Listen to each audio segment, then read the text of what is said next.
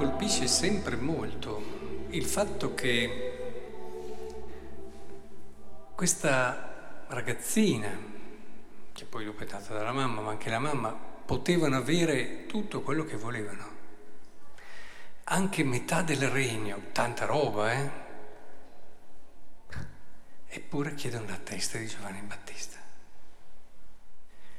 E questo ci fa capire che sì, i beni, avere anche eh, prestigio, non è mai così decisivo e per quanto riguarda lo star bene di una persona come essere, tirar via tutto quello che mi va a turbare dentro e mi toglie la pace dentro. Cosa faceva Giovanni in fondo? era quello che indicava e glielo diceva, guarda che tu sei in una situazione che non va bene. Era un continuo richiamo alla coscienza e questo, credetemi, è più fastidioso che non avere delle cose.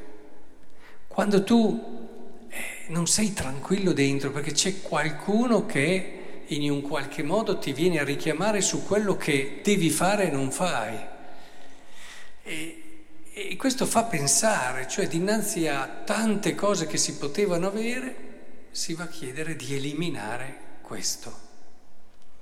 Questo mi fa pensare perché non è così lontano da noi. Eh.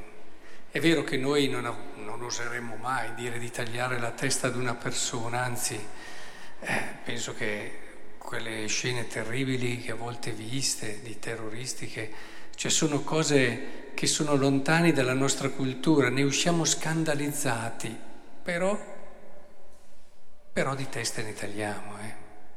Di testa ne tagliamo in modo diverso, in un modo diverso perché Basta che una persona sia, abbia un pensiero diverso dal nostro e il modo migliore per stare tranquilli è tagliargli la testa, cioè cominciare a eliminare questa persona discreditandola dentro di noi, a volte non solo dentro di noi, o in un qualche modo eh, parlando e facendo tante cose che la eliminano la si critica, si va a vedere le cose che non vanno, soprattutto quello che non fa bene, di modo che quello che è il pensiero suo, che potrebbe dar da fare a me, nel senso che potrebbe mettermi in discussione, potrebbe provocarmi anche una conversione a volte, anche una conversione.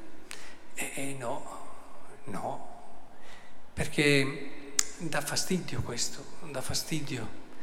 Eh, noi preferiamo tante volte, cioè, Pensate, Erodiade aveva l'opportunità di convertirsi, ma non ne aveva assolutamente intenzione.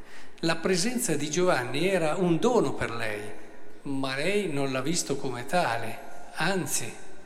E, e, e noi tante volte abbiamo persone intorno a noi che possono essere un dono per noi, perché possono o aiutarci a convertirci, o aiutarci ad aprire la mente, o aiutarci a imparare a vivere nella diversità come elemento di crescita per tanti aspetti.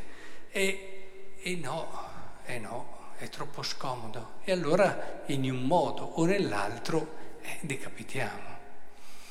E siamo anche molto sottili eh, in questo, sì. Cioè, provate a immaginare, al giorno d'oggi questo è diventato anche cultura. Su certi peccati ormai si dice che sono cose del passato. Non è un decapitare questo? screditi su certi stili, uh, queste cose, medioevo. Eh, oh, intendiamoci, ci sono delle cose che effettivamente quando ci si attacca alla forma si rischia di, di, di essere davvero fuori tempo, ma quando si va alla sostanza non si è mica fuori tempo, certi peccati ci c'erano nel Medioevo, c'erano prima del Medioevo e ci sono anche adesso. È inutile che ce la raccontiamo, è inutile che cerchiamo di edulcorare, di abbellire, di addolcire tante situazioni.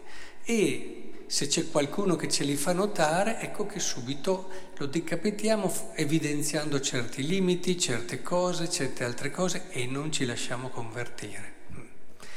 Ahimè, eh, questa è una dinamica che è molto diffusa, molto sottile, che credo che tutti più o meno ne siamo coinvolti. e in modi diversi, chiaramente, con gravità differenti. Ebbene allora che il Signore ci aiuti invece a vedere tante situazioni come quel dono che Lui ha pensato per noi.